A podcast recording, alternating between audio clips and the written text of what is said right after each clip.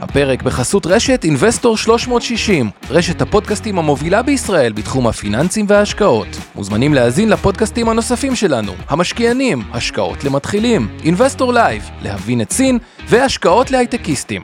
הופק ונערך על ידי שמע, פודקאסטים ויצירות סאונד. יאללה, שים ג'ינגל. ג'ינגל ומתחילים. השקעות למתחילים. אבנר סטפאק ועומר רבינוביץ' עוזרים לכם בצעדים הראשונים בעולם ההשקעות.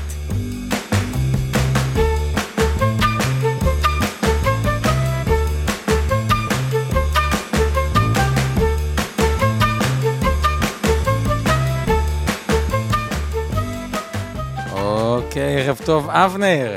ערב טוב, עומר, מה קורה? בסדר גמור, האמת היה שבוע מעניין. באמת, היה חודש מדהים, אנחנו סוגרים את uh, חודש אוקטובר. כן, חודש אוקטובר, חודש של עליות, אבל עכשיו, בגלל שאנחנו בתוכנית, האמת, היום זה על מטח. היום זה על מטח. ומטח, אפשר לדבר על זה, זה לא קשור לזמן מסוים, מה משפיע על מטח. אה, אני תמיד שומע, אני אתן הקדמה, כדי שזה יהיה מעניין. אתה תמיד אומר במטח, שאי אפשר לדעת, אל תנסו לחזות את זה, לצפות את זה, טה-טה-טה-טה-טה. ואני בגדול חושב שכל הכוכבים מסתדרים לטובת השקל. אה, אני לא יודע אם זה טוב לאנשים, רע לאנשים, טוב להשקעות, אני גם אסביר למה, אבל אה, ככה... נראה לי נתחיל קודם כל ממה בכלל משפיע על מטח, אלא אם כן אתה רוצה להגיד ככה משהו לפני. תראה, אי אפשר להתעלם מקצת אקטואליה בכל זאת, אתה יודע, אנחנו חוגגים חודש uh, פנטסטי לשוקי המניות, וחודש uh, לא היה יאי למשקיעים, למחזיקי הדולרים, נקרא לזה ככה. גם למחזיקי היורו, גם למחזיקי, למחזיקי כל מטבע בעצם. מחזיקי כל מטבע, כן. אז בכל זאת, אנחנו בדיוק הערב התפרסמו הנתונים הראשונים, הערכות לגבי שוק הגמל, לא ניכנס ברמת כל גוף והתשואה שלו. אני רק אגיד שבהכללה, התשואות של קופות הגמל להשתלמות החודש, בחודש אוקטובר, היו כשני אחוזים וחצי, זה החודש הכי טוב לדעתי השנה. כמובן שהוא אומר מסלולים, הכוונה למסלול הכללי, שבו רוב הכסף של האנשים, בדיוק. המנייתי מן הסתם נתן גם הרבה יותר למי שמושקע במנייתי. כן, כן, וזה בהחלט נראה אה, מאוד מאוד אה, חודש טוב. מצד אחד זה כיף לסיים עוד חודש ירוק. עם תשואות חיוביות וכולי, ומצד שני, צריך להגיד בכנות, זה קצת מפחיד, כי ככל שאתה עולה יותר, יש גם, אתה יותר גבוה, יש יותר מקום לירידה. אז עכשיו אתה בפחד? פחד זו מילה אגרסיבית, אבל אני בהחלט חושב שנהיה מאתגר לנהל כסף, uh, לא משנה אם אתה משקיע אותו לבד, או דרך בית השקעות, או בכל פורמט שהוא. הולך ונהיה קשה מחודש לחודש. מסכים עם הדבר הזה. אגב, חלק מהתחזקות השקל, היא באשמתך, אבנר. מה אני עשיתי? אני אסביר לך מה אתה עשית. אתה המוסדיים, כולם מדברים על המוסדיים. אז מה קורה? כדי שתבינו, כי מן הסתם כולם מכירים, מדבר על מטח, יש הייטק, אז כשכל הזרים משקיעים בהייטק ומשקיעים הרבה יותר בהייטק, מכניסים דולרים לשקלים, זה ברור. למה זה מחזק את השקל, וככל שחברות מוכרות יותר ייצוא. הפרק בחסות רשת אינבסטור 360, בחו"ל, רשת הפודקאסטים המובילה בישראל בתחום הפיננסים וההשקעות. הופק ונערך על ידי שמע, פודקאסטים ויצירות סאונד. מה, מה אשמה? אבנר שואל, מה אשמתי? מה אשמתי? אני לא מרגיש אשם. כשאתה, במסגרת זה לא אתה, זה מיטב בבעלותך, או כל גוף מוסדי אחר, משקיעים, והשווקי המניות בארה"ב עולים, אז החשיפה למטח של המוסדיים עולה.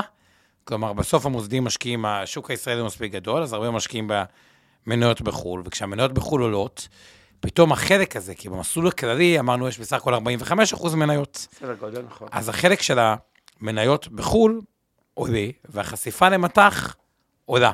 נכון. אז מה הם עושים? מגדרים. נכון. מה זה גידור? למכור מטח. כלומר, המוסדיים... לוחצים את הדולר למטה. כששווקי המניות עולים, בדגש על ה... שווקי המניות, ה-S&P, כן, כן. הנסדק עולים, המוסדיים מוכרים אה, מטח, וזה גם משפיע בין השאר על התחזקות השקל, ופה יש בעיה, כי אני חושב, זה עוד גורם שישפיע חזק מאוד על השקל, על ההתחזקות שלו, או, או מה פועל לטובתו. שאין מה לעשות, הציבור בארץ, בניגוד למה שחושבים, בכל אומרים, הציבור בארץ לא חוסך. מה זה לא חוסך? התחושה היא לא חוסך, כולם חיים על הלוואות, כולם זה, לא חוסכים, זה התחושה? אז זה לא נכון. אכן. זה לא נכון.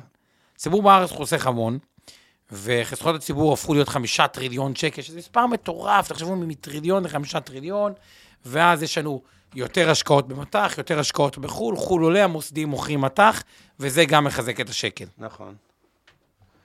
אה, תראה. זה שהמוסדיים מוכרים זה ברור. הדבר השני שקורה הרבה בתקופה האחרונה זה האקזיטים בהייטק, זה אחד ממקורות הלחץ הגדולים על המטח. אנחנו רואים אין סוף חברות, בין שמגייסות כסף ובין כאלה שאנחנו רואים אקזיטים, ממש שהחברות נמכרות. עכשיו צריך להסביר את זה רגע. כשחברה מגייסת עכשיו 100 מיליון דולר, אפילו לתוך החברה, לא אקזיט, אלא גיוס, סבב השקעה. רוב גדול של ההוצאות של חברות ההייטק, משכורות. בשקלים, כן, משכורות, רוב העובדים הם ישראלים עדיין, גם אלה שיש להם פעילויות גלובליות. כידוע, המשכורות בהייטק הן בירידה. כן, בדיוק, ירידה חדה מאוד. ואז מה שקורה זה שחברות הטכנולוגיה הישראליות שגייסו המון המון המון כסף, שיא כל הגיוסים אגב בשנת 21, אה, עוד לפני אקזיטים, שגם בזה יהיה שיא כנראה, אה, מה שקורה, אה, הן מוציאות שקלים, ולכן כל חודש הן ממירות דולרים לשקלים כדי לשלם משכורות או ספקים ישראלים וכולי. אז נניח ש-60-70 אחוז מכל מה שמגויס פה, אה, וזה סכומי עתק, מומר לשקלים. עכשיו נוסיף את האקזיטים, בין אם החברה נמכרה, בין אם זה אקזיט של מה שנקרא... אה, עובדים, C-Level, או אה, עובדים. אקזיט, כן, של secondary, מה שקוראים. מוכרים מטח, אה, קונים נדל"ן, בגדול. מוכרים. אה, לא מוכרים את הדולרים, זה, קונים כן. דירה, משדרגים את הבית. יכול להיות וזה- זה, זה יכול להיות לא חשוב מה, אבל, אבל בשורה התחתונה, אה, זה לחץ מהותי אה, לכיוון אה, המשך ירידת אה, הדולר והתחזקות השקל. עכשיו, עוד דבר שמשפיע על זה, כאילו, תחשבו כמה דברים כאילו היו לטובת השקל. אז רגע, בואו נעשה רגע סדר עד עכשיו, כי דיברנו כן. על כמה דברים. אחד, זה המוסדיים, שזה אנשים פחות מכירים. כשהמניות בחו"ל עולות, הם רוצים להיות, נגיד, לצורך העניין, לדעתי, במיטב אתם באיזה 20 אחוז חשיפת מטח, 21, מה שאני מכיר, אז מוכרים, אוקיי. מוכרים אה, אה, מטח, מגדרים. אחרי זה, אז זה פעם אחת. אחרי זה, באמת כל ההשקעות בארץ, ממירים אה, אה, נדל"ן. עכשיו, מה כן תמיד בישראל? מי קנה הרבה מטח? ישראל הייתה אה, משק בלי אנרגיה. קנינו המון נפט, קנינו המון... נכון. כן, אבל מאז גילוי הגז, גם זה כבר פחות השפעה, כלומר, ה- כבר לא קונים הרבה נפט, הרי נכון. יותר אה, אה, על גז, אז גורם מאוד חזק של קניית דולרים נעלם. אה, ואתה רוצה להגיד כמה מילים על העודף בחשבון הייצוא, או... עוד לפני זה, תראה, אה, לא נעים להגיד, אבל יש לנו גורם, שחקן אחד מהותי שכל הזמן קונה לאורך השנים האחרונות, זה בנק ישראל. ובנק ישראל, שיש לו רזרבות מטח עצ- עצומות, כי הוא כל הזמן פועל באותו כיוון, הוא קונה וקונה וקונה, כן, כמעט לא מוכר אה, כבר הרבה מאוד שנים. בסופו של דבר, זה התערבות ממשלתית, שהיא לגיטימית, היא קורית בהרבה שווקים, אבל אה, זו התערבות, אה, הייתי אומר, אה, מלאכותית? זה, זה, זה, מלאכותי זה ברור, בהגדרה כי זה התערבות, אבל זה מאוד מאוד קשה להילחם בכוחות השוק. גם בנק ישראל, שתאורטית יכול אינסוף לקנות בתיאוריה, מאוד בתיאוריה, לצורך העניין, יש לו, יש גבול לכמה הוא יכול לקנות. למה אגב? סתם, וגם-. שואל אותי בן אדם שאלה, שמע, מה מפריע לבנק ישראל לקנות? תשמע, קודם כל, בוא, בוא נתחיל הפוך. השוק לא מתרגש או מתרשם יותר מדי מזה שבנק ישראל קונה. זה דבר ראשון. והכיוון הזה שבו אה, השוק כבר מבין שהקונה המרכזי זה בעצם בנק ישראל, אז אתה יודע, אז לפעמים לא נעים להגיד, אז קצת מנצלים אותם. כשאתה יודע ששחקן הוא פועל רק בכיוון מסוים, תחשוב שאני יודע שאינבסטור רק קונה כל היום מניות, אף פעם לא מוכרת, לא נעים להגיד, אבל אפשר קצת להשחיל, נכון? כי אני יודע באיזה כיוון אתה פועל, כל הספרדים, לא ניכנס לזה יותר מדי לעומק, כי אנחנו לא בקורס ממש למתקדמים, אבל הספרדים במטח, מה שאתם מכירים, נניח כשאתם באים לאמיר, או הולכים לנתב"ג ויש שער קנייה, שער מכירה, זה הספרד, זה המ- המרחק הזה ביניהם, כשהיציג הוא פחות או יותר באמצע, נקרא לזה. אה, אז בסופו של דבר, אה, אני חושב שבסיטואציה הזאת, בוא נגיד ככה, בנק ישראל, האפקטיביות של הרכישות האלה משנה לשנה הולכת ופוחתת, אוקיי? כולם יודעים שהרי הכסף שזורמים לכאן ושוטפים את הדולר למטה כל חודש, ולא עושה רושם כרגע לפחות שהולכים לייצר, אין מה לעשות, זה לא... זה, זה, זה הכיוון כרגע. זה, זה הסיפור העיקרי, זה לא הכיוון היחיד, יש גם דברים שעובדים... אה, אגב, מה, כיוונים מה, אחרים. הרבה שואלים אותי, למה בנק ישראל לא משקיע את הכסף הזה הרי זה לטווח ארוך, למי הכסף כן. הזה מיועד בבנק ישראל? הוא מיועד בסוף הדורות הבאים, נכון. זה, זה, זה, לא יודע למה הרי. למכור אה, את ה-200 מיליארד, או כמה שבנק ישראל, אה, תבדוק איתו, ידענו את המספר המדויק, כמה יתרות מטח יש לבנק ישראל, או מי שיכול לבדוק בגוגל, תרשמו לנו. אז זה כאלה מספרים מטורפים.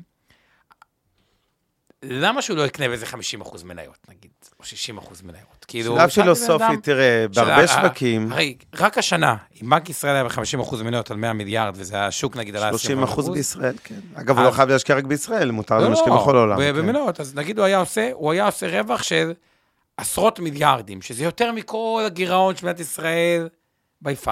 למה לא? תראה, קודם כל אה, אין לא. אה, יש הרבה נגידים, הרבה בנקים, אה, או לא הרבה, הרוב לא עושים את זה, אבל יש בנקים, למשל ביפן, בטוקיו, אה, בתקופת הקורונה, הבנק המרכזי, כשהתערב בשווקים, ברוב העולם התערבו באיפה, או במטח או באג"ח. אבל ביפן התערבו גם בשוק המניות, והבנק המרכזי של יפן ממש קנה מניות יפניות, אוקיי? כחלק מהתוכניות החילוץ למיניהן, ולמנוע משבר ומפולת, ועשה בשכל.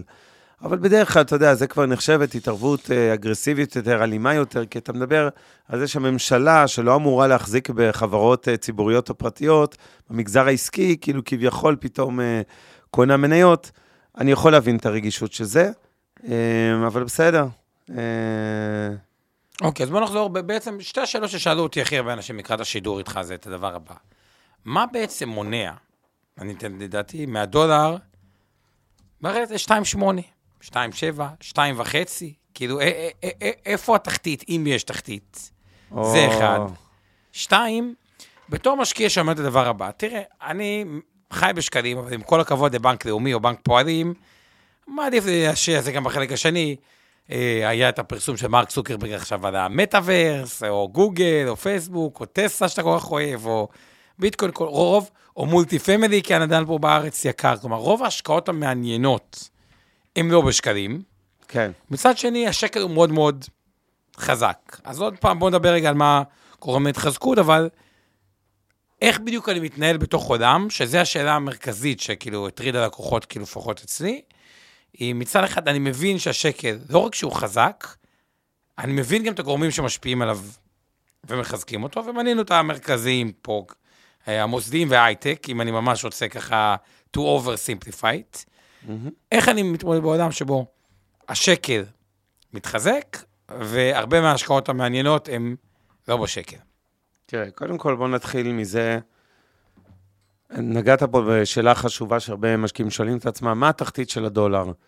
יש איזה מספר קסם 3, אולי 2.70, 2.80, אז קודם כל אין תחתית לחבית, בסדר? זה יכול לרדת ל-2.40 גם, הסתברות היא מאוד נמוכה, בנק ישראל יעשה הכל שלא יתקרב בכלל לרמות כאלה, אבל אין איזה מספר, אוקיי? אתה חוזר עוד פעם רגע. הדולר היה בחמישה שקלים בשיאו, והיה גם בשניים ומשהו שקלים לאורך אה, רוב שנות ה-90, או חלק גדול משנות ה-90, ליתר דיוק, לא רוב.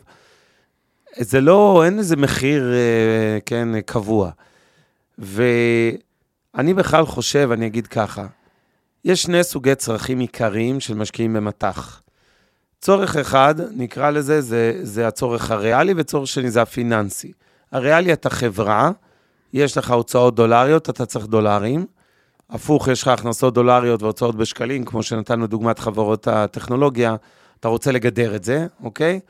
ובעיניי, כשמדובר בצורך ריאלי, הכותרת היא גידור, זה לא גידור ולא הימור, אוקיי? זאת אומרת, אם בן אדם, פעם, אתם יודעים, בישראל היו קונים דירות בדולרים, פעם לא שלפני מיליון שנה, לפני 15 שנה בערך, מחירים היו בדולרים. אז, אז הדירות היו צמודות לדולר, נקרא לזה ככה, אפקטיבית. ואנשים היו צריכים, אה, היו באמת חשופים למחיר הדולר, ואני תמיד הייתי אומר, אנשים אומרים לי, תשמע, אולי אני אחכה קצת עד שאני אקנה את הדולרים, נראה לי הדולר בירידה, אני אהיה יותר זול עוד שבוע. כשיש לך צורך ריאלי, אתה צריך לגדר ולא להמר. זה לא... אבל מי שמקשיב אלינו זה לא עכשיו צרכים ריאליים. לא, לא, אני, זה רובם זה לא צרכים ריאליים. אבל זה אומר גם הכיוון ההפוך. בן אדם שמאיזושהי סיבה מקבל דולרים, יכול להיות ירושה, יכול להיות לא משנה מה, קיבל איזשהו סכום, שאין לו צורך להוציא אותו אחרי זה חזרה במטבע חוץ בדולר נניח, אין לו שום סיבה להמר על הדולר, גם לא כמשקיע. מבחינתי, קיבלתם דולרים, אלא אם כן יש לכם איזה צורך מיוחד, תמירו. אם בשוליים תחזיקו קצת דולרים מסך אז- הנכסים, אז- אז- רק בוא בוא נחדד את זה לכמה סוגיות שהיו לי השבוע, אוקיי? כן. כי אתה בא ואתה אומר, אוקיי, ברור שאם אתה חי וצריך לקנות משהו בסופר וקיבלת עכשיו 20 אלף דולר, תמיר, אבל בוא נרגע, הבה ונתחכה, לא, לא, כאילו, בוא בוא לא נתייחס ל... לא נתחכה, בוא נתייחס למציאות האמיתית, אוקיי? לא יודע, זה. בא בן מציאות אדם, לא אמיתית? עשה אקזיט של מיליון דולר, אוהב, אוהב. ועכשיו קיבל מיליון דולר וחשבון הבנק, כן. אוקיי? בונוס, לא משנה, בכוונה, אה, חזרה לו עסקת נדל"ן, היה לו אקזיט שהוא קיבל כסף לדולרים. ועכשיו שער הדולר הוא לא בדיוק 3.637, הוא יותר 3... מי שצופה בנו, בוא נגיד ככה, יותר קרוב ל-3.15, אוקיי? אה, והוא שואל את עצמו, האם עכשיו את הכספים שהמטרה שלהם היא, אחד, השקעות, ושתיים, אה, צריכה, אני ממיר או לא ממיר? אז בואו נעשה ככה, אני מבחינתי, חשיפה ישירה, יש, בעולם, של, בעולם הריאלי דיברנו מבחינתי, אתה מגדר. בעולם הפיננסי, שזה אומר, אנשים שלצורך העניין, כן, נרחיב, חבר'ה, אנחנו רואים את השאלות, זה קצת, אנחנו היום, אה, צריך להגיד, אנחנו בפורמט קצת חדש, באולפן המהמם של אינבסטור 360, לא במקום הקבוע שלנו, אבל מושקע פה חבל על הזמן, באמת עשיתם עבודה מדהימה בעיניי. תשים את האוזניה, את האוזניות, אתה תשמע את ה... מה אני אמור לשמוע עם האוזניות? אתה תשמע את עצמך כל כך יפה. נראה פחות יפה. יופי, עכשיו אני מסתיר את האוזני דמבו שלי. סתם, לא, יש לי אוזניים יפות. בקיצור, מה שאני אומר, זה, ו- ואם כבר אה, זה, שכחנו לעשות פרגונים ולהזכיר שאת השידור הזה מנהל עדיין עוז גצליק ממיטב דש. אה, על ההפקה פה אה, אורי שמע, שגם עושה לנו את הפודקאסט, חצפו, חפשו אותנו, השקעות למתחילים, בפלטפורמות של הפודקאסטים למיניהם, ספוטיפיי, אפל, גוגל וכו', אני מתנצל מראש על הצרידות, אני לא חולה, הכל בסדר. אה, יש לנו את, אה, מי עוד? את אה, אור ארביב, עמי, סליחה, אור חלמיש, עמי ארביב ואורן ברסקי מאינבסטור 360 על החומרים, וכמובן את רבית אבני ושיר פלדמן שעושות תמלול, כל מי שרוצה לראות את הכתוביות בשידור ישיר. יכול ללחוץ על כפתור back caption ולראות אותו, ואם כבר נחבר את ה disclaimer הקבוע שלנו, כל מה שאנחנו אומרים היום על הדולר ומטח בכלל, זה לא המלצה להשקעה, לפעולה כלשהי, לא ייעוץ השקעות ולא תחליף לייעוץ השקעות שמותאם לצרכים האישיים שלכם בידי יועץ השקעות מוסמך. ואם אנחנו לא מדברים היום על מניות, אז אה, אין צורך להתייחס לזה. לא, נדבר גם אבל- אחרי זה קצת על אה, פייסבוק. אז אז כבר נגיד מראש, לא, זה בתשע, אבל אנחנו נגיד מראש, אה, כל מה שנגיד על מניות, אז כנראה שזה מניות שאנחנו מחזיקים בתיקים של אינווסטור 360, או בקרנות הגמל, קרנות ההשתלמות קופות הגמל, הנאמנות, הפנסיה וכו' של מיטב דש, לכן יש לנו אינטרס שאנחנו מזכירים מניות. ועכשיו לעצם העניין, אני רוצה רגע במקום לסדר את הראשון ה... אתם התאבדש מבלי לפרסם, אבל זה ה... עזוב אני לא צריך את זה, תאמין לי. הכל בסדר, תחסוך לי את הפרסומות, כן, בסדר? יש לך מספיק אני- אחרות, אז גם זה הכל בסדר. כן, בדיוק, הכל טוב. בואו נעשה סדר. אני מחלק את זה, כמו שאמרתי, לצורך ריאלי וצורך פיננסי. צורך ריאלי זה לא רק חברה עסקית, שזה יבואן יצואן שצריך להמיר או לקנות שקלים, דולרים, בלה בלה בלה, שם רק תגדרו. צורך ריאלי יכול להיות גם, באופן חריג, בן אדם פרטי. אוקיי? אם יש משהו שאתם צריכים לקנות צמוד לדולר, חו"ל. או חו"ל, טיסות, נסיעות בדיוק, דברים כאלה, זה בדרך כלל סכומים מאוד גדולים, סבבה. פה אתה מגדר. אתה לא מנסה להמר שאני תופס את הדולר יותר נמוך, נחכה עוד כמה ימים, נראה לי הוא ממשיך לרדת. קשקוש. עכשיו נעבור לצד של המשקיעים הפיננסיים. יש שני סוגים, שתי סוגי חשיפות מט"חיות למשקיע פיננסי. יש חשיפה ישרה. בן אדם אומר, וואלה, נראה לי שאני צריך להחזיק 4% מהתיק שלי בדולרים, לא מניות, ממש לקנות דולרים. זה אף אחד לא אל אומר את תגיד זה. לי, תעזוב, יש כאלה שאני מבטיח לך שעכשיו שהדולר יורד לשלוש ועשרה, הוא לא יודע כמה, הוא עוד ירד משלוש, ויגידו לי, אה, עכשיו זה הזמן לקנות דולרים, והם קונים את הדולר. כי אפיק השקעה, זה אפיק לגיטימי בעיניי. אני לא הייתי עושה את זה מסיבה אחרת, שיש לכם מספיק חשיפה דולרית עקיפה, וזו החשיפה השנייה שיש למשקיעים. חשיפה עקיפה, זה אומר קניתם מניות בנסדק, המניות האלה צמודות לדולר. אגב, גם קניתם מניות בתל אביב, שהן יצואניות גדולות, אז הן כנראה צמודות למטח, לאו דווקא לדולר, ליורו, למה שאנחנו קוראים סל המטבעות, שזה סל של כל המטבעות העיקריים, כן, היורו. מסתם חברה כמו נייס, היא מוכרת בדולרים, והמשכורות אז שלה גם אם- בשקלים. בדיוק, גם אם קניתם את המניה לפעמים בשקלים, הרבה מהחברות כמו צ'ק פוינט, טבע וכו', הן במהותן חברות גלובליות, ובעקיפין יש לכם חשיפה.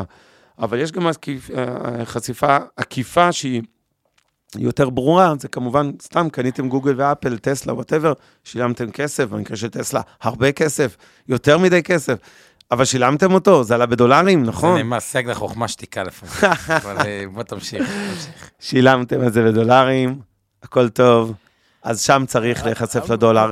אני, אני אעשה פאנץ', סליחה, ואני כבר מעביר לך.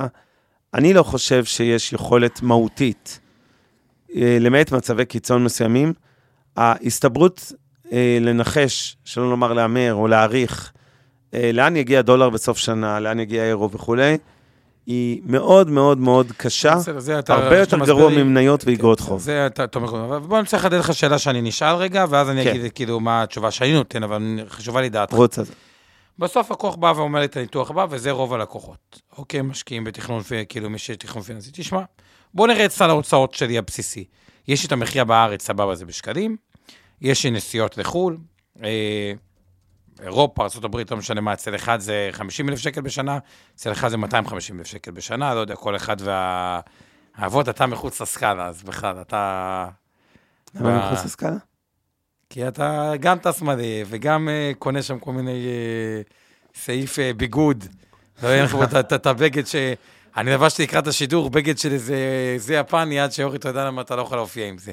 למה לא יכול? לדעתי זה היה מגניב להופיע עם זה, תן לו ללבוש את זה. של היפני. עכשיו כבר סקרנת את כולם. עוד. מעט אני אלביש את הבגד של היפני. איך קוראים ליפני? איסי מיאקי, זה הבחור איסי מהבשמים. אל תזרוק את זה, זה 20 אלף דולר. את הזה. ואתה מבין למה יש כאלה שכולם, אבל בוא- בוא בוא נמשיך רגע. אני צוחק, אני זה לא 20 אלף עוד דולר. מעט נראה לכם את בגד האיסימיאקי שאני עוד מעט אשים. אה, זה נראה. כמו סמרטוט, איך שאתה מחזיק את הדבר הזה, תתבייש. הבנתי, אוקיי. כן.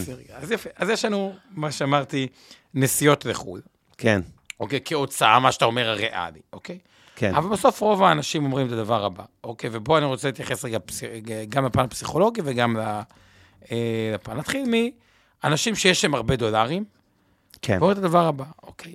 האם אני, אני גם מבין את היתרון של דחיית מס, ואני רוצה להשקיע קרנות השתלמות מעבר לתקרה, פוליסות חיסכון, תיקוני 190, כל מיני דברים שמדברים עליהם כל הזמן, מי שלא מכיר במתקדמים מדברים על זה הרבה. מכשיר דחיית מס, דחיית מס זה טוב. האם עכשיו, בשער הזה, באים אליי אנשים, אתה מבקש ממני להמיר את הכספים שקיבלתי, לא משנה, ממניות, מאקזיט, מדברים, לשקלים ולעבור לאותם אה, אה, מכשירים? אה, מה אתה היית עונה? אחרי זה אני אומר מה אני עונה, אבל מה אתה היית עונה?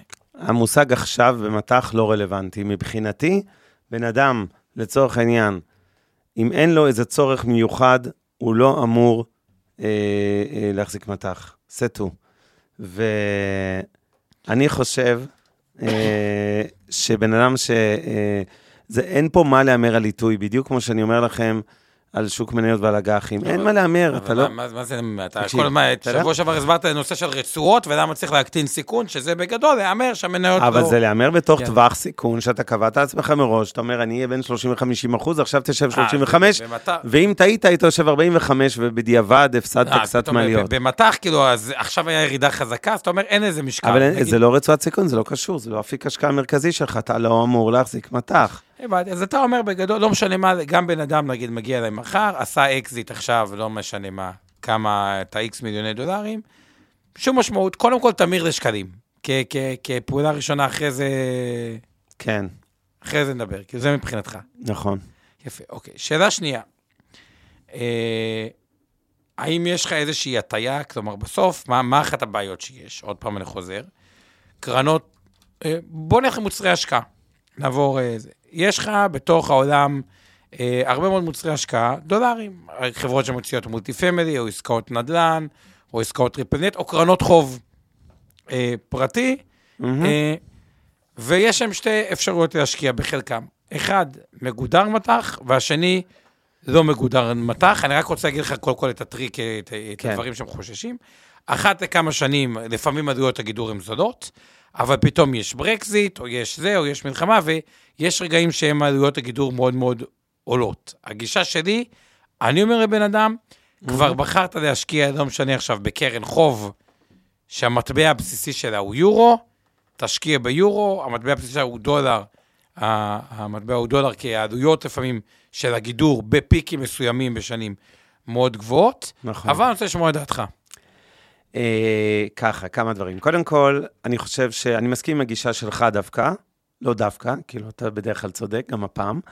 אה, אני אסביר. אם אתה מגדר, בוא נגיד ככה, כמו שאמרת, לרוב יש עלויות גידור, אוקיי? גם אם הן לא ישירות, אתם לא גידרתם, אתם לא קניתם יורו, אתם השקעתם בשקלים באיזושהי קרן שמשקיעה באירופה בצמודה ליורו, אוקיי? מישהו שם עשה בשבילכם את הגידור הזה, כי הוא בסוף מציע לכם הרצועה שקלית. איפה הבעיה עם זה? אה, שהגידור הזה היום, אגב, נקודתית לא עולה כמעט כלום. העלות גידור של שקל יורו היא נמוכה מאוד, אבל יש תקופות שזה עולה 2% מהתשואה. אז אתם משקיעים בקרן שאמורה לעשות 9, ואתם בטוח מקבלים רק 7, רק בגלל עלות גידור. לא משנה אם אתם רואים את זה בחשבון, או שאתם פשוט מקבלים את הנטו של ה-7 ואתם לא יודעים את זה שזה עלה.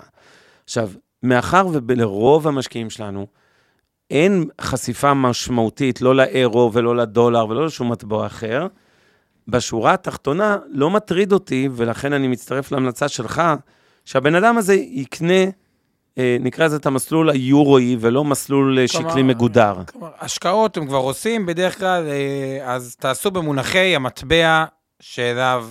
אני חושב שאם החשיפה המט"חית של הישראלי, דרך תיק ההשקעות שלו בעקיפין, כמו שאמרנו, דרך מניות דולריות, דרך השקעות בקרנות חוב באירופה, בארצות הברית, אם כל הדבר הזה לא עולה על 25% סדר גודל, אין מה להתעסק עם גידור.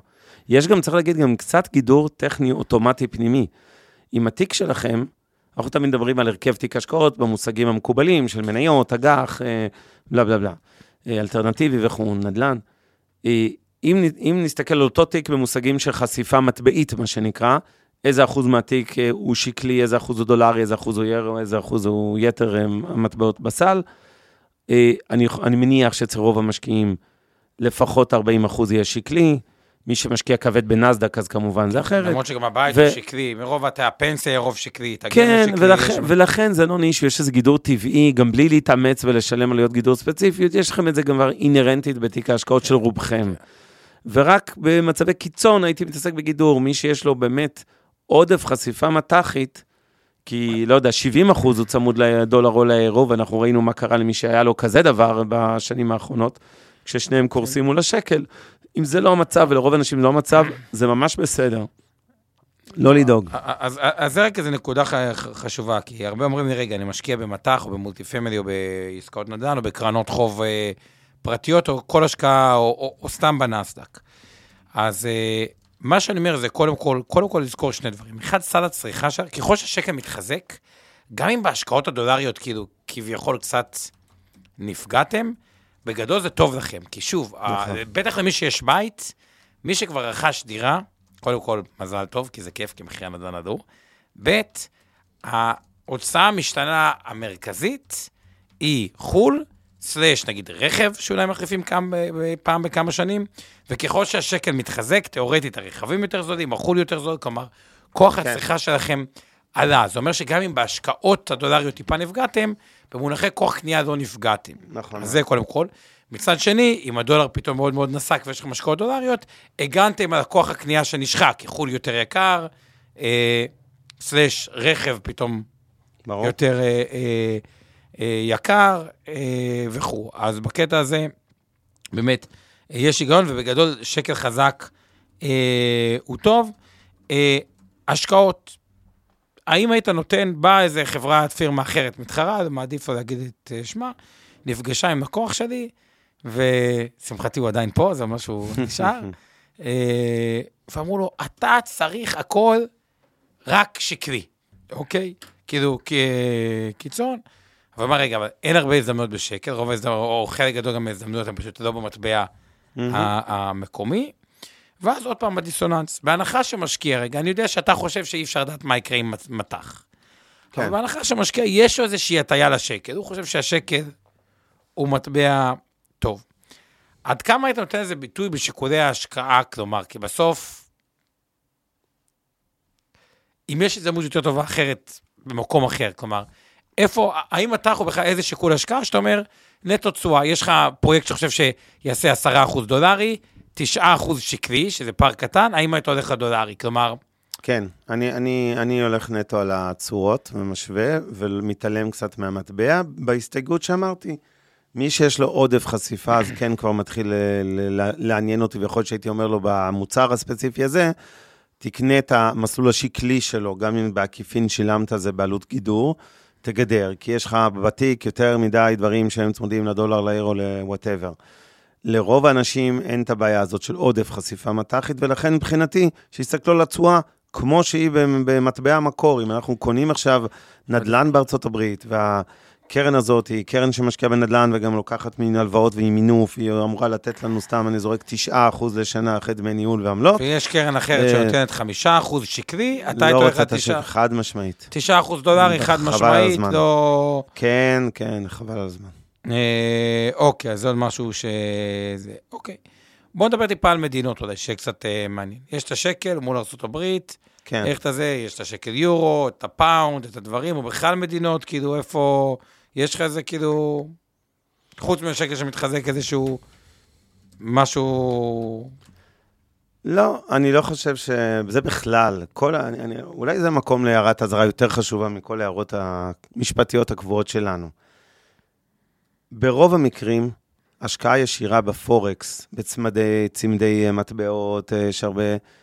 חבר'ה, זה הימורים נטו. אתם תפסידו את התחתונים שלכם, בטח שאתם תעשו את זה ממונף. אה, אין סוף תביעות משפטיות, אנשים שהפסידו כסף, אה, עברו דרך שוק הפורקס.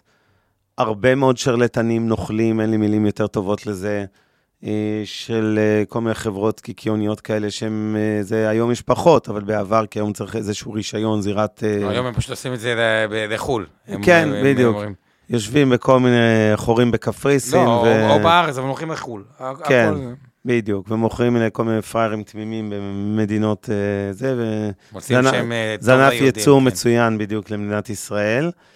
אה, וכן, זה מה שאני אומר. ולכן, לדעתי, אה, צריך נורא להיזהר מכל הנושא של הימורי צמדי מטבעות. זה לא סתם להשתמש בביטוי הימור, אין בזה שום דבר שקשור להשקעות, זה נטו הימור, תפנימו את זה. אל תגידו, אוקיי, נראה לי הדולר הקנדי מעניין מול הדולר הניו זילנדי, או הפרנק השוויצרי מול הזה. סליחה על הזה, חרטה ברטה. זה, זה העולם הזה. ולכן בעיניי בכלל שם אין מה להתעסק. כן, למרות שאני חייב לציין, כי היה, היה איזה לקוח שהראה לי איזה קרן שמתעסקת במטח, עשה לו הצעות מאוד מאוד טובות. אני אישית, באופן אישי כעומר, לא משנה מה הציג, דווקא דיבה, באמת נראה טוב ונראה זה, אני לא מסוגל להשקיע בדברים, תחשבו על זה רגע, מטח זה משחק סכום אפס. מה הכוונה? כדי שמישהו ירוויח, כן. מישהו חייב להפסיד. כלומר, זה או שהשקל מתחזק או שהדולר מת... כאילו... זה מה שנקרא משחק משחק סכום, סכום אפס, סכום כן. אפס.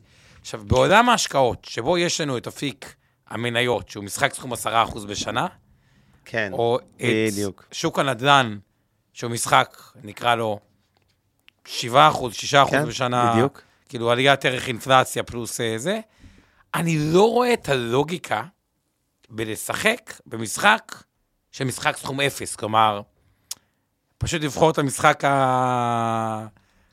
כאילו, זה משחק פחות נכון להיות בו, אז השקעות ישירות במטח בכלל לא, אתה אומר השקעות במטח, כלומר, לכו לפי התשואה. כלומר, בסוף אם יש שני פרויקטים, אחד בישראל, אחד הברית, אחד באירופה, אה, האירופה אמור לתת 12, הדולרי אמור לתת אה, אה, 10, השקלי אמור 8, ללכת לפי התשואה הגבוהה, כמובן בהינתן שהם באותה רמת סיכון כביכול, שזה אף כן. פעם לא קורה ואף פעם לא ככה, אבל simple כן. as that. אה, כן, אגב, אני כן אגיד שאם כבר לגדר, עדיף לתת להם לגדר. זאת אומרת, יש שתי אופציות בגידור. אני יכול להשקיע במסלול צמוד ליורו, אבל אני מפחד מירידת היורו, הדולר, לא משנה מה, ואני אדאג לעשות את הגידור אצלי, כ- כלקוח פרטי אפילו. אגב, לא מאוד מסובך, דרך פורורדים, לא, לא, לא נסביר עכשיו זה, זה, אבל בגדול זה אפשרי.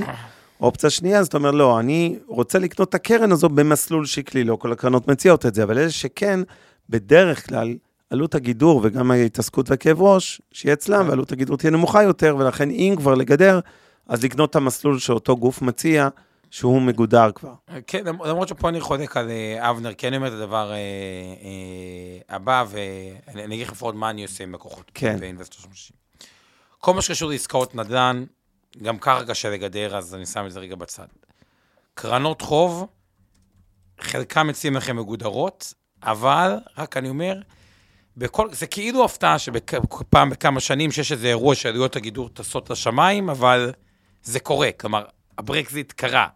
זה כאילו, יש פתאום מתיחות בישראל אה, עם איראן או מלחמה, זה, זה, זה ממש, אה, כן. זה, זה מקפיץ בבת אחת העלויות גידור, ואכן לא הייתי גם בזה משתמש. מה כן? כל מי שמתעניין במניות בארצות הברית, להתעסק בעצמו. לא משנה איך שאתם קונים את מדד הנסדק, את מדד ה snp או אה, אמזון, פייסבוק, או כל חברה אה, אחרת. ספציפית פה, אם אתם יכולים, ספציפית במניות אמריקאיות, אגב, נכון גם לגבי מניות ישראליות, אבל במניות אמריקאיות על אחת כמה וכמה. כן. וגם נכון לגבי קרנות חוב, אגב. אחת כמה. אם אתם יכולים ספציפית את האפיק הזה, להשקיע אותו דרך ה-IRA, מאוד מאוד חכם. אני רק רוצה להסביר, IRA זה למי שעוסק מורשה עוסק פטור, אפשר להפקיד כסף, קרן השתלמות, הפקדה מעבר לתקרה, תיאורטית עד 5.3 מיליון שקל אה, לבן אדם. מי שמתקרב לגיל 60, או סתם יש הרבה כסף, או מעל גיל 60, יש תיקון 190. עכשיו, למה כל כך חשוב להשקיע את המניות חו"ל דרך, אה, או את הקרנות חוב, למי שלקוח כשיר, אבל בואו נדבר רגע על מניות חו"ל. כי מה שקרה, קחו את השנה, כשאתם משקיעים בקרן השתלמות, ונגיד המניה עלתה 10% והשקל התחזק ב-10%. Mm-hmm. אז אם השקעתם את זה בבנק, אתם תשלמו את המס על כל ה-10%. Mm-hmm. אם השקעתם את זה בקרן השתלמות, אז תשלמו אפס מס, כי שקלית נכון. לא הרווחתם. אז אתה אומר, אוקיי, אוקיי, אבל פה אומר, זה כשהשקל מתחזק, או ה... זה כשהשקל מתחזק, מה קורה כשהפוך? אבל במכשירים האלה, בקרן השתלמות, ספציפית, נגיד הפקדה מעבר לתקרה, נכון גם לגבי תיקון 190, אה, גם מקבלים הגנה של האינפלציה. מה הכוונה? אה, אנחנו נשלם 25% מס בניכוי אינפלציה, נגיד השנה האינפלציה באזור ה-2.5%, אז בואו נגיד שאם עשיתם במניות 2.5% ומכרתם אותם דולרי, אתם תשלמו 25% מס על 2.5%. אם עשיתם במניות 2.5 אחוז, ובוא נגיד אפילו השקל דולר לא השתנה כלום. כן. ומכרתם את זה, יהיה לכם אפס מס. בנוסף, דחיית המס שווה המון המון כסף, כי דחיית מס מאפשרת לעבוד בריבית דריבית. כלומר, כל מי שכבר רוצה להשקיע במניות בחו"ל, אה, בטח בדגש על מניות טכנולוגיה, שגם לפעמים עולות בעשרות אחוזים, אם לא במאות אחוזים, במקרים כמו טסלה, שאבנר שונא גם באלפי אחוזים אה, אה, בתקופות מסוימות. כשאתם תבואו למכור אותה דרך הבנק או דרך הטריידים, כמו אקסלנס טרייד, מיטב טרייד והטריידים למיניהם, יהיה לכם פצצה של מס. תשלמו המון המון המון מסים, בהנחה שפגעתם נכון. זאת אומרת שגם הרווחתם, אשריכם. דרך ה-IRA זה לא גידור מטח, אבל זה לפחות, אם הדולר פעל כנגדכם, לא תצטרכו לשלם מס או תצטרכו לשלם פחות מס. כי יש גם את ההגנה של האינפלציה וגם את הדחיית מס, אז זה ככה איזשהו טיפ חשוב שרציתי להדגיש אותו. יפה, מסכים. כל הכבוד. שקוייך, כמו שאומרים בשטיסל. שקוייך, שקוייך. כן. ראית שטיסל העונה שלישית? אתה יודע שאני לא רואה טלוויזיה, זה לא יפה. אז אה, למה אתה לא רואה טלוויזיה? אני רק מפיק. אתה כ... גיליתי את זה השבוע, אתה יודע. אנקדוטה, יש לנו את החברה כן, של ההפקות וזה. אז איזה 300 יוצרים שלחו תסריטים ל, ל, כאילו לתחרות הזאת, שנפיק להם. מה זה תחרות בניו דג'ן? זה חממה שאנחנו עושים יחד עם ירוש... עיריית ירושלים והקרן הקולנוע של ירושלים, שבגדול אנחנו אה, מפתחים, משקיעים בתוכן, בהפקות של סרטים, סדרות טלוויזיה, דברים שהם מסחריים, לא אומנותי, אלא יותר אה, דברים שאחרי זה נטפליקס קונה וגוגל וכאלה. לא גוגל אפל, אז הבאנו את נטפליקס, HBO, A&E, שזה אחת החברות הגדולות בעולם גם. וה-300 יוצרים, דגש על יוצרים, באמת, אני מאוד מעריך את ה... גם יוצרות. לא, כמובן, לא. 300 יוצרים ויוצרות. אה, טוב, יש לי מלא סיפורים משם, זה לא נושא לערב, אבל בגדול, זה כל כך מהמם לראות. אני הייתי בשוק, אני נתתי שם כמה, איזה הרצאת פתיחה כזו, סתם כזה, וזה אשכרה אמיתי, ויש פה תעשייה מטורפת, ואני רוצה להגיד לכם, מדינת ישראל, כאילו כל העולם, אנחנו הופכים ממש מ startup nation ל content nation, זה... אני לא מדבר רק על פאודו ודוגמאות שכולם פה מכירים, שנמכרים אה, פורמטים לחו"ל. אה, יש עכשיו בעשייה המון המון, ואתם תראו, כמו דיברנו על אקזיטים בהייטק והמטח, הולכים להיות ערימות של אקזיטים בעולם הסרטים והסדרות בשנתיים, שלוש זה הקרובות. כזה אבל רווחי כזה, סדרה מצליחה. מאוד, מאוד, מאוד. תסביר לי. את ה- כי יש שם תחרות מטורפת על המחסניות, גם השירותי הסטרינג הסינים. מה זה מחסניות? ו- מחסניות זה, זה, זה, מה יש, אה, זה, זה, זה בעצם ה, ה, ה, ספריות הוידאו של פעם, הספריות של התכנים, שחברות ענק סיניות מתחרות עם אה, נטפליקס, מתחרות עם HBO, עם דיסני, עם כולם, על לקנות תכנים. אתה יודע, אם פעם עוד היו קונים תוכן, פורמט, ועושים אותו עם שחקנים אמריקאים אחרי זה בארצות הברית, אחרי זה עברו ל- לקחת סדרות מאגב דרום קוריאה, הצלחות היסטריות, לא רק הדיונון, אלא יש המון סדרות עכשיו מצליחות, גם ישראל. היו לוקחים ואז היו עושים כתוביות, מתרגמים, והיום כבר זה, זה, אה, סליחה, היו עושים את זה פשוט, כמו שאמרתי, עם שחקנים זרים, אחרי זה עברו ל, ל, למצב שהם יכולים לשמוע עברית ולראות כתוביות, שזה מטורף בעיניי. כן, נגיד אה, שטיצר ולא לצלם את זה מחדש, כאילו- אני לא יודע ספציפית, אבל אוקיי. זה מטורף מה שקורה, ו... וזהו, אני מאוד מאמין בתעשייה הזו, וזה גם, אגב, גורם, אם נחבר את זה לנושא של הערב, וואו, יהיה פה הרבה הרבה הרבה הרבה כסף שיגיע לדעתי מהעולם. ושוב, אז רגע, אז דולר מה זה- יורד. מה- מה- מה זה האירוע הזה? היו 300 יוצרים, סתם, מעניין. אה, אנחנו הקמנו, עושים אקסלרטור כזה, שמגיעים בחודשים הקרובים, מה-300 ייבחרו בערך בין 18 ל-30 אה, סרטים וסדרות אחד- שיופקו, שאנחנו מממנים את הביצוע. אתם מאמינים את הביצוע, ואז... והנטפליקסים אה, ושאיפה יקנו אותם. ושהנטפליקסים ושה... אה, עושים עסקאות. בורסה לזה, כן. זה תחום רווחי באמת? זה כזה רווחי? מאוד, מאוד, מאוד, מאוד, מאוד. וזה לא המלצה להשקעה, ואנחנו לא באנו לפה לעשות פרסום לזה. אני מרגיש נוח דווקא כי זה לא פונה לקהל הישראלי. אנחנו מממנים, אגב, הרבה מאוד יצירה ישראלית, אבל רוב הכסף ורוב ההשקעות אנחנו מביאים מארצות הברית, כאילו משקיעים הברית, כן. כן, שמשקיעים ב- בתוכן. ב- בתוכן הישראלי, כן. וזה כזה, זה מפותח כזה הברית? תעשייה? סופר פיננסית, אנשים לא יודעים את זה. אה, תמיד יש תפיסה כזו, מה, אני הולך להשקיע באיזה משהו שיאמר אם אה, עכשיו אם אם הסדרה הזאת לא, אני- יפה אני הבאה או לא? מציע שהלקוחות, בוא תממן סדרה בברודווי, זה לקוח. תקשיב, אבל... זו אה, תעשייה פיננסית, כמו שוק אג"ח, יש תעשייה של הלוואות, ממש אגרות חוב, ותעשייה של מניות. אבל אני מציע, אתה יודע, אני יכול לדבר על זה עוד 20 שעות. אה, אני מציע שנחזור לליבה, ונעשה את זה יום אחד, אה, אולי אה, איזה השקעות ב- מפגש, השקעות בסרטים. השקעות ב...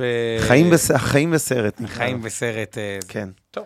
יאללה. אז בוא נראה כשזה יהיה מתודיה, אז אוקיי, מה אתה עוד רוצה שככה דגשים חשובים לגבי מטח, חוץ משאני, חשוב לי שבסוף ניתן ככה את כל גורמי המטח שלמען הפרוטוקול, שיהיה מה משפיע על מדיניות. אבל בוא ככה תחשוב מה, מה עוד. אז, אז קודם כל, יש לנו גם מצגת ויש מלא שאלות, וכן, אני כבר רואה, הנה, כבר, כבר גירינו את הסקרנות על סרטים, אבל חבר'ה, נעשה על זה סשן נפרד, אני מבטיח. ולמה השקל אמור כביכול, עם כל האזהרות, הגורמים שפועלים לטובתו, שבהינתן זה שלא יהיה פה איזה דרמה, אה, זה גורם חזק. אחד, השקעות ישירות בהייטק, שתיים, השקעות זרים בבורסה הישראלית, שלא דיברנו על זה, אבל בנוסף, כלומר, המכפילים בארץ, למרות שהבורסה, וזה יהיה בחלק השני, הבורסה השנה בארץ היא 25% תשואה מהבורסות הטובות בעולם, ומשקיע זר שרואה אותה, היא גם בשקלים, אז כאילו כשהוא רואה את התשואה הדולרית, זה אפילו יותר מ-25 אחוזים. זה תשואה יותר, כן. אה, זה תשואה יותר גבוהה מזה, מה שמן הסתם, אתה רואה תשואות טובות, אתה אה, מביא לפה, וגם עם כל העליות, הבנקים, הם לא במכפילים גבוהים יחסית לבורסות אה, אחרות, או נכון. חברות הביטוח בישראל, הוציא את הפניקס שהיא מכפיל הון מעל אחד, כלל, אה, אה, מגדל ומסחרות ממש מתחת ההון העצמי. למשקיע זר זה נראה, אה, יכול להיראות על פניו אה, אה, זול. עודף בחשבון השוטף, קיצר, הכל לטובת התחזקות השקל, ועוד דבר, היסטורית צריך לזכור, כשמדינה קונה המון דולרים, כביכול, אה, ללכת נגד המלאכותי היא בדרך כלל אסטרטגיה נכונה. כלומר, אם יש משהו שמוחזק מלאכותי, אה, המלאכותי הזה עלול ל- להתפוגג. זה אגב אחת הסכנות באג"ח. כל האג"ח המדינה בעולם, אה, נגיד אג"ח יפן, אג"ח הברית, הרבה מזה זה החזקה מלאכותי. אז אתם, מסוכן להחזיק במשהו שמי שמחזיק אותו גבוה זה החזקה מלאכותית, ושבנק ישראל יש המון יתרות מטח, כמו שאנחנו רואים את זה, אה, אז בוא נגיד ככה, אם הדולר מאוד מאוד עולה, הבנק גם יכול למכור דולרים, ושהדולר אה, לא אה, יתחזק. מצד שני, יש גבול לכמה דולרים שהוא יכול לקנות, אם כי לא ברור לגמרי מהו הגבול הזה, של כמה כן. בנק ישראל יכול לקנות. זהו. טוב, סבבה. אה, מה עוד אתה רוצה להגיד על הנושא הזה, אם יש עוד?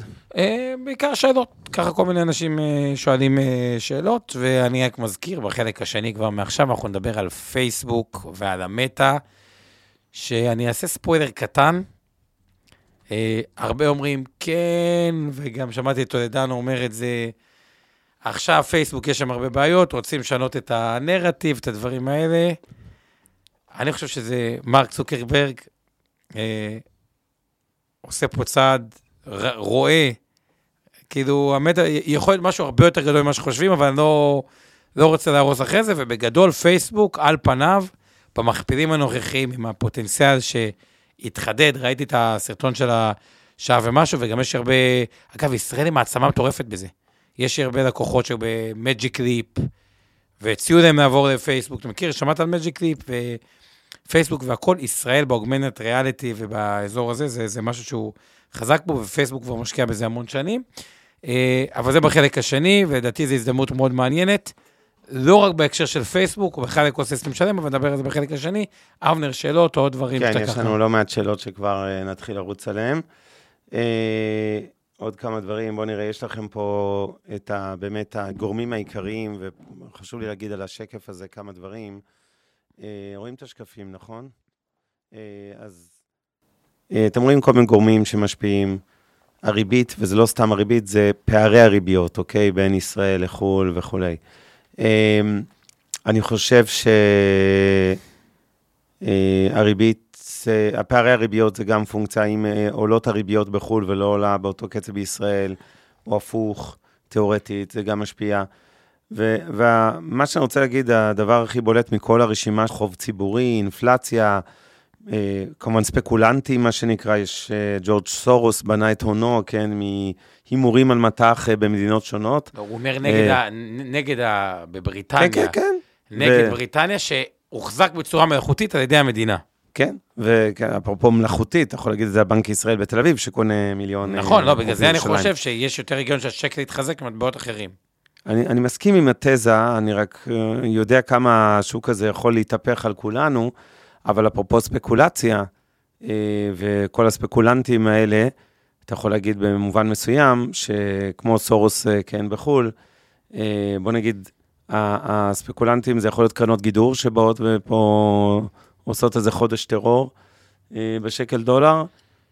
כל הגורמים שאנחנו מדברים עליהם, כולל הגירעון בסחר, היבוא מול הייצוא, כמובן יציבות פוליטית, אינדיקטורים כלכליים, כל אלה לא פועלים בכיוון אחד, ולכן הבעיה לתת תחזית בשוק המטח הרבה יותר גבוהה, למשל, מאשר בשוק המניות. כי במטח, מעבר לזה שזה סכום, אה, משחק סכום אפס, ומניות זה כמובן לאורך זמן, המניות עולות, כמו שאמרנו, פה אה, אנחנו מדברים על משהו שיש כוחות שוק שפועלים בכיוונים מנוגדים. ואז אתה לא תמיד יודע להעריך מה, יותר, מה גובר על מה, במיוחד שיש לך בסוף את הגורם שלא מופיע פה, וזה בנק ישראל והתערבות שלו, שאתה לא יודע איפה היא תיעצר ומה הוא יעשה, וגם בצדק, אין לו אינטרס יותר מדי לתת שקיפות, כי אם הוא יעשה את זה, אז כן, לא יהיה אפקטיבי, ההתערבות שלו לא תהיה אפקטיבית. אמ, כן, אבל צריך לזכור, כן, אבל חוב ישראל חוב ציבורי נמוך. עודף כן. בחשבון, כלומר, מייצאת יותר מאשר מייבאת. השקעות ישירות, חיובי. אני מסכים שרוב הגורמים תומכים בהמשך היחלשות הדולר. חיסכון גבוה, מוסדים קונים דולרים. נכון. קיצר. כן, טוב, אנחנו רואים פה, אה, ראינו קודם את גרף הדולר, לפעמים לא... אגב. אנחנו נוטים לשכוח את התנודתיות, הוא, הוא די תנודתי. זה אומנם בכיוון כללי למטה, ואתם רואים שיש גם קפיצות חדות למעלה, ואני רק מזכיר שוב, כמו שאמרתי, הוא גם היה בחמישה שקלים, הגרף הזה הוא גרף צעיר יחסית, אז הוא מראה את השיא פה באזור ה-408, אבל ראינו גם יותר גרוע מזה. אמ, לא, פה רואים את החמישה שקלים. תחזור גם על חמישה שקלים, זה היה כן, באיזה שנה? 2002. כן, לא... אוקטובר נדמה לי 2002, אני לא טועה.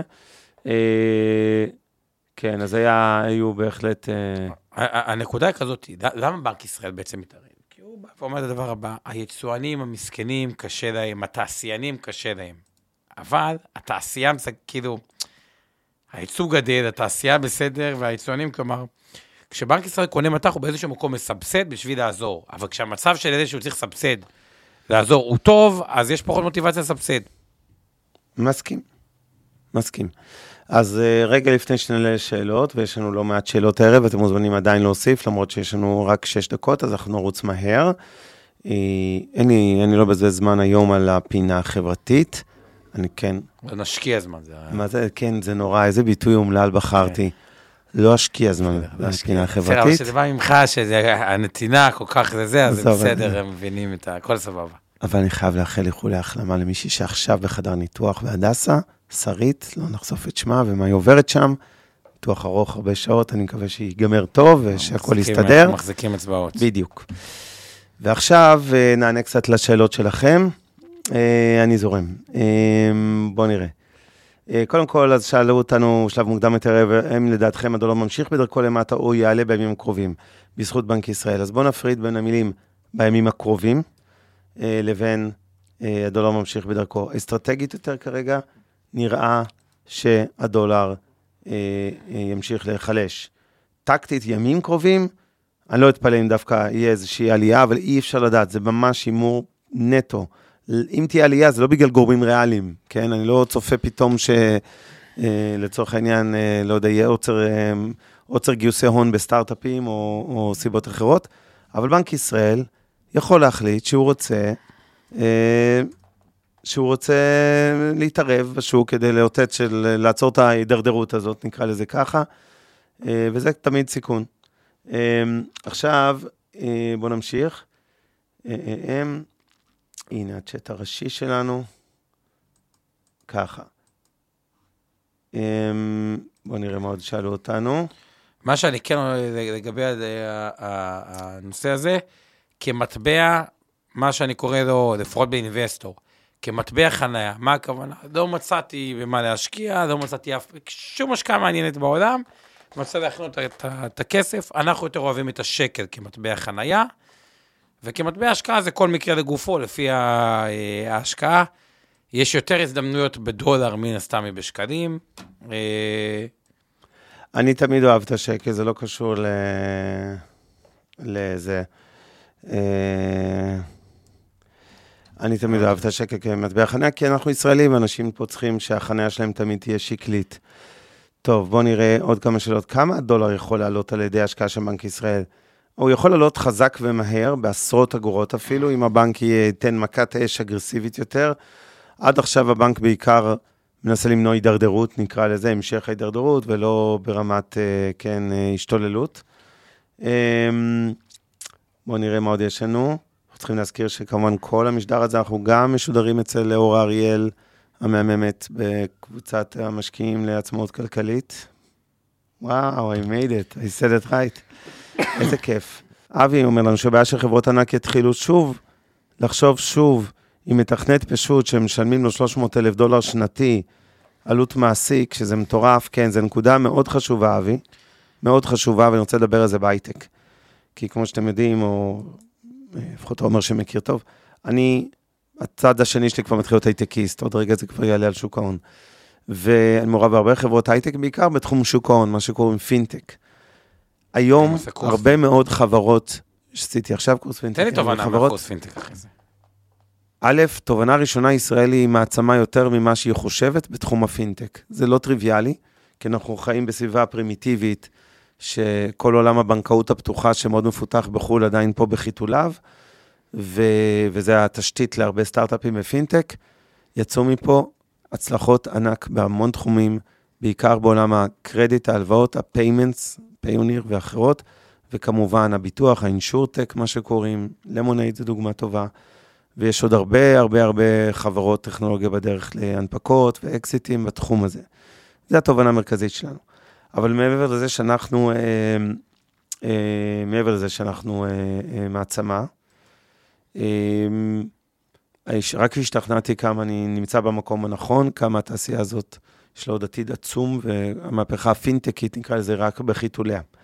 אבל זה נכון שהיום לא משתלם וכמעט בלתי אפשרי לחברות להקים אה, פעילויות בישראל. אה, אה, צוותי R&D מתכנתים, אתם רואים מה קורה להשתוללות השכר בהייטק. הרבה חברות, בעיקר כאלה שמתחילות היום, פשוט מוותרות מראש, אומרות, אני חברה ישראלית, אבל את הצוות R&D אני מכיר באוקראינה, בפיליפינים, בכל מיני מדינות אחרות, שזה יותר זול. וככל שהדולר נחלש, זה רק אה, אה, מסבך לנו את הסיטואציה הזאת. ככה, אין מספיק טאלנטים. כי העלות בדולרים נהיית הרבה יותר יקרה, ומתכנת פה יותר יקר ומתכנת ברוב ארצות הברית, בוא נגיד ככה.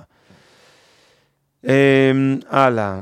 אה, כן, זה עוד נקודה מאוד מאוד חשובה, שגם איתה אני נוטה להסכים, אה, ביקורת של אבי בהקשר של משרד האוצר מול בנק ישראל. עושה רושם שהרופא היחיד למחלת הדולר כרגע זה בנק ישראל שקונה דולרים.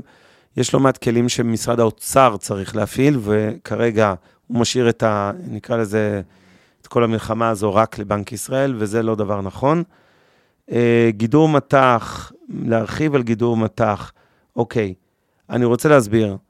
אה, במיוחד שאנחנו בפורום למתחילים, so called, ועוד רגע נעבור למתקדמים, עוד שתי דקות, סלחו לנו. כשאנחנו אומרים גידור, זה לאו דווקא אומר שאתם צריכים לבצע איזה פעולה של לקנות אופציות שמגנות על הדולר, או forward, שזה עסקה פיננסית, חוזה עתידי אה, אה, אה, של דולר שקל, לאו דווקא זה.